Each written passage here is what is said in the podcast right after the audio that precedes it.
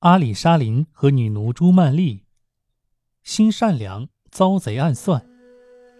阿里沙林尊主前往市场，把锦帐卖给了一个商人，然后又买了些布料、彩色丝绸和金银线，以及吃喝用品回家，把剩余的钱交给朱曼丽。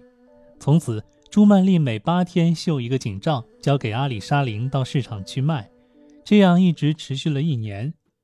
一天。阿里沙林照例拿着一个锦帐到市场去，把它交给一个中间商，以便出手。一个过路的基督教徒出六十个金币，阿里沙林不卖。那基督教徒不断增价，一直增到一百金币，并答应给中间商十个金币。中间商劝阿里沙林出手，阿里沙林犹豫不定。中间商对他说：“你不要害怕基督教徒，他不会对你造成伤害的。”这时，商人们都劝他出手，阿里沙林于是把锦帐卖给了那个基督教徒，同时心中感到十分不安。他拿了钱后，便匆匆往回走。路上，他发现那基督教徒跟在他后面。他问他：“你跟在我后面干什么？”先生，我到胡同口有点事儿，不妨碍你。”基督教徒说。阿里沙林刚走到家门口。那基督教徒也跟了上来。阿里沙林说：“你这讨厌的家伙，怎么我走到哪儿，你跟到哪儿？”基督教徒说：“先生，我口渴的厉害，请给我一杯水喝吧，上帝会赐福给你的。”阿里沙林心想：“这人生活在穆斯林国家，受到保护，他向我讨水喝，我总不能不满足他吧。”于是。他走进屋里，拿出一个水罐。这时，朱曼丽看见他，问他：“亲爱的，你卖了锦帐了吗？”阿里沙林回答说：“已经卖了。”朱曼丽又问：“你是卖给本地商人，还是过路客？我怎么觉得要出事儿？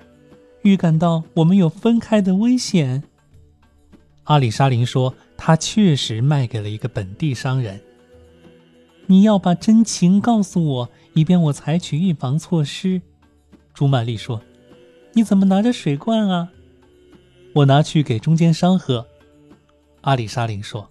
“啊，一切无能为力，全靠伟大的安拉啦。”朱曼丽说。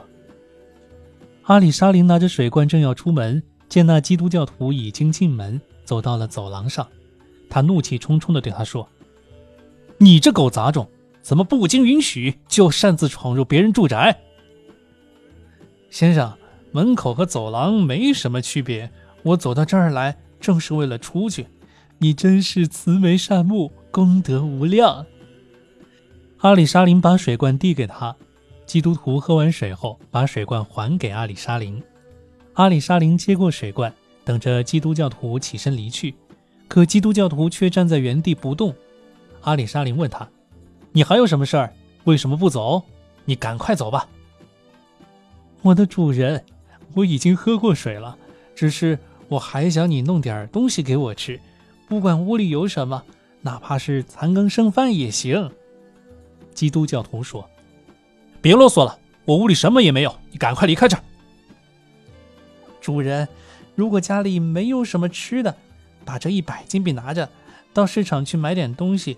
哪怕一个面包也行，我只要一个面包和一点盐就行了。阿里沙林心中暗自好笑，这家伙简直疯了！他给我一百金币，却让我只买值两个银币的东西，真正的疯了。先生，我只需要一点驱赶饥饿的食物就行了，哪怕是一个面包和一点洋葱。俗话说得好，能解饥的食物是最好的食物。那你就等一会儿吧，我把房门锁上，到市场去给你买东西，这样最好。阿里沙林将房门锁上，带着钥匙到市场去买了奶酪、蜂蜜、香蕉和面包，然后回到家中。基督教徒见买回这么多东西，说：“这么多食物够十个人吃的了，你和我一块儿吃吧。”我不吃，我不饿。主人。先哲说得好，谁不和客人一道进餐，谁就是私生子。阿里沙林听基督教徒这么一说，只好坐下来和他一起用餐了。他吃了很少一点就不吃了。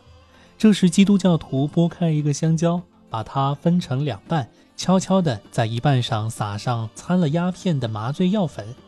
这药粉的麻醉力足够麻醉倒一头大象。然后他将它浸入蜂蜜中，递给阿里沙林说：“以你的宗教启示，你一定要把它吃了。”阿里沙林出于对宗教的感情，不忍负他的意，便接过香蕉吃了。刚一下肚，他便头重脚轻，站立不稳，两眼一黑，栽倒在地。基督教徒见状，迅即起身，像一只饿狼，取走阿里沙林身上的钥匙，便飞也似的跑到他兄长那儿去了。他兄长不是别人。正是那个要用一千金币购买朱曼丽，遭到拒绝和讽刺的名叫拉希德丁的老头。他表面是个穆斯林，暗地却是个异教徒。他遭到朱曼丽嘲讽后，很是恼火，心有不死。他找到他弟弟，让他想法把朱曼丽从他主人阿里沙林那儿夺过来。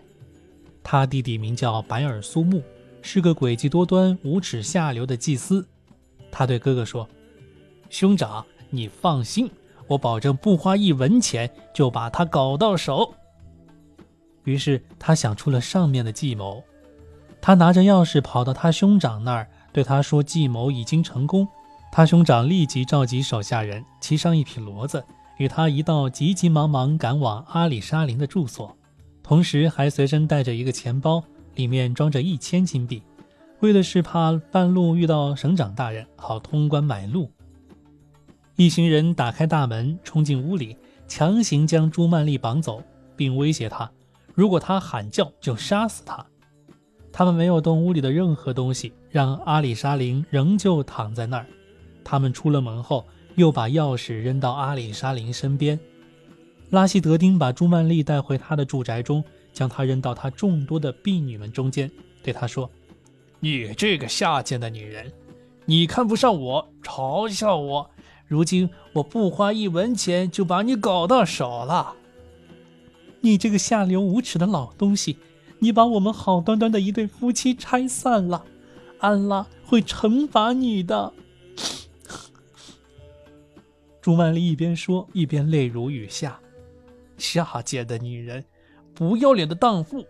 如果你不顺从我，皈依我的宗教，看我怎么收拾你！老头说。头可断，血可流，但我绝不背叛我的伊斯兰信仰。先贤说得好，宁可身体受难，对宗教绝不背叛。也许安拉不久就会解救我的，因为他是全能的。这时，老头呼唤手下人狠狠鞭打朱曼丽，把他打得死去活来。朱曼丽拼命呼救，但没人理睬，直到他奄奄一息，老头才放过他。命人将他拖进厨房，不给他吃喝。第二天，老头又命人将他拖出去，狠狠地鞭打折磨，然后又把他扔进厨房。哎呀，没想到这个故事那么快就有了转折，阿里沙林被迷晕了，朱曼丽呢也被折磨了。那后面的故事又会怎样呢？欢迎收听下一集《施巧计逃离魔窟》。收听熊见我播读的《天方夜谭》故事的朋友们，如果你觉得我读的还不错，一定要给我点赞、评论还有转发哟，谢谢支持。